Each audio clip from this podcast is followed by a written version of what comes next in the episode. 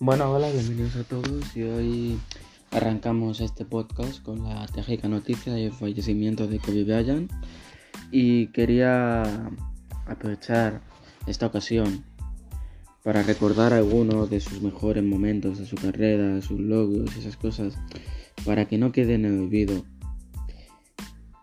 y todo el mundo recuerde quién era. Aunque vamos, que la noticia se está haciendo eco. Y también, por si no lo sabéis, os informo de que murió en un accidente de helicóptero en Calabaza, en California, mientras iba a ver un partido de baloncesto junto a su hija. Murieron los cinco integrantes del helicóptero. Pero vamos a dejar en momento especial Kobe Bryant para el final del episodio. Y bien, vamos a seguir hablando sobre los fichajes que se han producido estos últimos dos días y después vamos a cambiar un poquito a las noticias sobre los partidos de baloncesto. Bien, empezamos el mercado de fichajes con la renovación de Fernandinho con el Manchester City. El centrocampista brasileño se ha vuelto una pieza fundamental en el equipo de Guardiola. Y el Fuenlabrada. José Rodríguez será el próximo en llegar al Fuenlabrada tras Secou. El centrocampista de Málaga ya está en el Fernando Torres para firmar el contrato que le vincula al club. Los del sur de Madrid ah, se han, anticipado varios equipos de segunda y a otros tantos holandeses que se harán con el jugador. Según Sun, Newcastle y Aston Villa estarían interesados en la contratación de Manuela de Bayor, el delantero de 35 años que jugó en el Real Madrid, actualmente es agente libre, después de haber dejado el, club turco Sport el mes pasado. Gabigol será jugador de Flamengo hasta el diciembre de 2024. Según acaba de anunciar el equipo brasileño, el delantero estaba cedido por el Inter de Milán. En Nápoles acaba de hacer oficial la, llegada de Mateo Politano, como anunciamos hace un par de días, de que era ya próxima a hacerse realidad. Y el jugador que procede de Inter de Milán jugará préstamo con opción de compra obligatoria de 20 millones. Rodrigo Moreno no viajará con el Valencia para el partido de Copa contra la cultura danesa. Según ha informado el Pepe Versedades, este mediodía en rueda de prensa, el jugador está negociando su salida a Barcelona. No se, no se ha entrenado este martes con el resto del equipo para encontrarse en las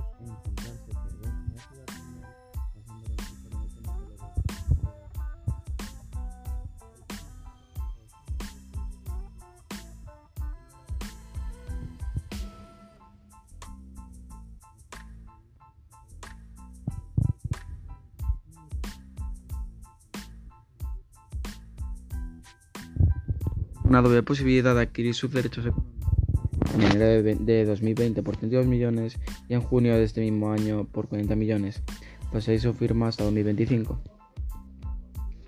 Christian Eriksen, como bien anunciamos el último día, eh, ahora se ha hecho oficial su fichaje por el Inter de Milán. El futbolista danés que procede de Tottenham ha firmado un contrato hasta el 30 de junio de 2024 y por el que el equipo italiano pagará 20 millones de euros.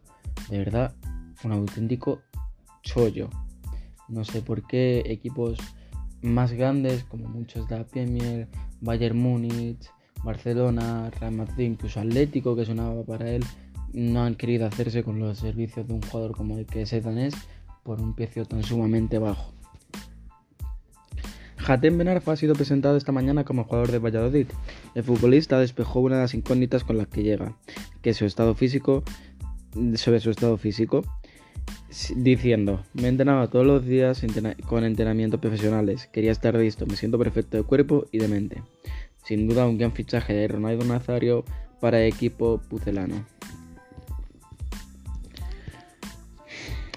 Eh, la tercera salida de Numancia en este mercado de invierno, tras la marcha de Carlos Gutiérrez al fútbol japonés y la cesión de Marcos al Tudelano, el siguiente en abandonar la disciplina de equipo soriano ha sido Caco. Numancia y Castellón han llegado a un acuerdo para el que el centrocampista juegue cedido lo que resta de campaña en el conjunto castellonense. Y la llegada de Cavani al Atlético de Madrid también está cerca, aunque el PSG sigue esperando el último empujón del equipo bochonero subiendo la puja que ahora es de 10 millones. Sin duda también otro jugadorazo muy barato que pueden aprovecharse muchos equipos de ellos con carencias goladoras como podría haber sido Manchester United. Pero bueno, Cavani siempre ha sonado para el Atlético de Madrid, así que veo normal que acabe allí. Ole Gunnar Solskjaer, entrenador de Manchester United, ha asegurado esta mañana que Alexis Sánchez, que está cedido esta temporada en Inter de Milán, regresará a los Red Devils. Volverá dijo, volverá en verano y os mostrará que estáis equivocados, señaló el entrenador noruego. Tomás Lemar está en la agenda de varios, clubes, de varios clubes europeos y uno de ellos es el Bayern de Múnich. El francés no está disponiendo muchos minutos en lo que va de campaña en el Atlético de Madrid y su salida puede ayudar a la llegada de Edison Cavani. El Parma acaba de, acaba de anunciar la ampliación de contrato de Bruno Alves, que queda vinculado al club hasta el 30 de junio de 2021. Monchi sigue apretando por, por, a Milan por su uso y Lopetegui espera con ansia. El director deportivo cuenta con la carta de saber que el futbolista desea en la ciudad sevillistas y sobre todo abandonar el Milan como sea. Una estrategia de últimas horas de mercado con la que trata de convencer a Milan para que rebaje sus pretensiones y alcance un acuerdo más satisfactorio para los intereses andaluces. El Huesca podría estar cerca de hacerse con la selección de Jordi Mboula, el jugador perteneciente a Mónaco desde 2017 y, que esta temporada ha estado cedido a préstamos traición en el círculo de brujas. El Real Valladolid y la Unión Deportiva de Mérida han alcanzado un acuerdo para el traspaso de Sekou Gassama. El Ariete completará esta temporada cedido en el club de fútbol de Fuenlabrada. Como bien anunciamos antes, ese fue uno de los refuerzos de Fuenlabrada.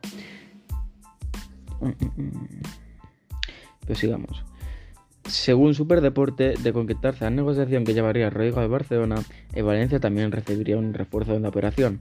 Y, en, y, ese sería, de acuerdo con esta información, Bruno Fernández, jugador de Sporting de Portugal, a que ficharía de equipo culé y sería conjunto de Celades.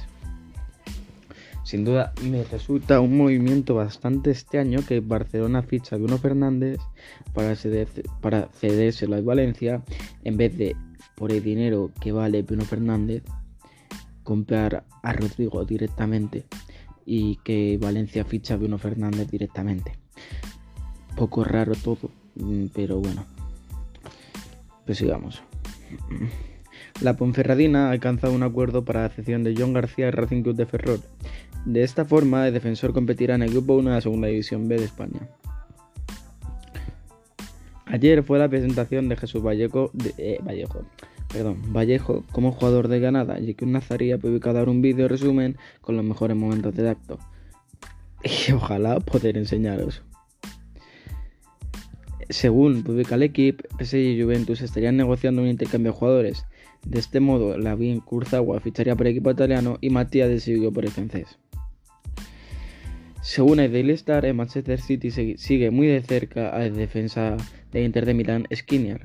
De acuerdo con esta información, el Citizen estaría dispuesto a pagar unos 94 millones de euros por el jugador. Personalmente me parece un defensa muy bueno, pero 94 millones por un defensa hoy en día es un poco descabellado, aunque viendo que Manchester United pagó 80 o 100, no me acuerdo bien, creo que eran 80, sí, 80 por Maguire, ya me esperaría cualquier cosa. El Osasuna logra la cesión de Eric Gallego. El club rojillo ha alcanzado un acuerdo con el Getafe con una acción de compra obligatoria de 2 millones en el, caso, de mantenerse en la primera división española. Bien, y esa es toda la información sobre el mercado de fichajes a día de hoy, 28 de enero de 2020, a falta de solo tres para el cierre de mercado. Ahora procederemos al pequeño resumen de la vida de Kobe Bryant y su homenaje. Kobe Bryant nació en Filadelfia el 23 de agosto de 1978. Fue hijo de también baloncestista Joe Bryant, que llegó a disputar 8 temporadas en la NBA. En su última etapa como jugador, Joe se fue a jugar 7 años en Italia. Es por ese motivo por el que Kobe pasó gran parte de su infancia en el país de la bota. A pesar de que, era, de que era presión de su padre, durante su juventud se le vio más interesado en otros deportes como el fútbol. Sin embargo, en 1991 su familia se desplazó nuevamente a Estados Unidos y Kobe se decidió definitivamente por el básquet y se propuso jugar algún día en la NBA. Kobe, jugando con su equipo en secundaria, hizo unas estadísticas que llamaron la atención de todos los jugadores del país. Promedió de 30,9 puntos, promedió, perdón, de 30,9 puntos, 12 rebotes y 6,5 asistencias. Pasaron dos años y siguió destacando hasta que finalmente en el año 1995 tuvo que tomar una, decisión importante en su vida. A pesar de que todas las universidades lo querían, Kobe decidió saltarse ese paso intermedio y jugar directamente en la NBA. era una decisión muy arriesgada, puesto que hasta la fecha solo un jugador había jugado en la NBA sin previamente hacerlo en ninguna universidad. Los Charlotte Hornets le dijeron el número 13 de draft, pero por la existencia de su padre logró que lo traspasaran a Los Ángeles Lakers, equipo en el que desarrollaría toda su carrera. El 3 de noviembre del año 1999, con tan solo 18 años, haría su debut en la NBA frente al equipo de Minnesota. Su primer año en California no fue fácil, ya que tuvo muchas lesiones que impidieron rendir al máximo nivel. Sin embargo, tuvo su momento de gloria en el All-Stars, convirtiéndose en el jugador más joven en ganar el concurso de mates. Los años venideros fueron mucho mejores ya que conseguiría hasta tres anillos de NBA, 2000, 2001 y 2002. Pero a pesar de este rotundo éxito, Kobe Bryant no estaba contento, ya que estaba a la sombra de otro jugador como Shaquille O'Neal. De hecho, Shaquille O'Neal logró arrebatar los tres trofeos MVP al mejor jugador de las finales. La frustración de Kobe era evidente, él no quería ser Scottie Pippen, él quería ser Michael Jordan y sabía que jugando al lado de Shaquille O'Neal iba a ser muy difícil. Por eso cuando Shaq se fue traspasado a Miami Heat en el año 2004, tenía ante sí su gran oportunidad, liderar a una, a una franquicia puntera de la NBA. A pesar de algunas actuaciones estelares, 81 como por ejemplo los 81 puntos ante Toronto, ante Toronto Raptors, en los siguientes años Kobe Bryant no pudo ganar ningún anillo, pero todo cambiaría con la llegada de Pau. El español y el estadounidense formaron un tándem perfecto y ganaron dos nuevos anillos para los Lakers. Esta vez sí fue elegido como el jugador más valioso de ambas finales. Los siguientes años de la carrera de Kobe estarían marcados por las lesiones y las derrotas. Finalmente, a ver que su equipo era incapaz de meterse ni siquiera en los playoffs y de que no estaba a su mejor nivel, decidiría poner punto y final a su carrera. Su último partido fue en el Staples eh, Center frente a los Utah Jazz. Sus compañeros ayudaron a que pudiera despedirse a lo grande, obtuviendo 60 puntos. Y finalmente, tras una vida llena de éxitos, Kobe Bryant falleció el 26 de enero de 2020 en un accidente de helicóptero. Los logros que consiguió Kobe Bryant en su carrera fueron los siguientes, o al menos los más destacados. Fue cinco veces campeón de la NBA, un MVP de la temporada regular, dos MVP de las finales de la NBA, dos veces máximo anotador, 18 apariciones en el All-Star, 4 MVP del All-Star Game y 11 veces elegido en el mejor quinteto de la NBA. Y este fue un breve resumen sobre la carrera de Kobe Bryant. Si os ha gustado este episodio, no olvidéis seguir los siguientes y mostrar vuestro apoyo. Y muchas gracias por escucharnos y hasta la próxima. Chao.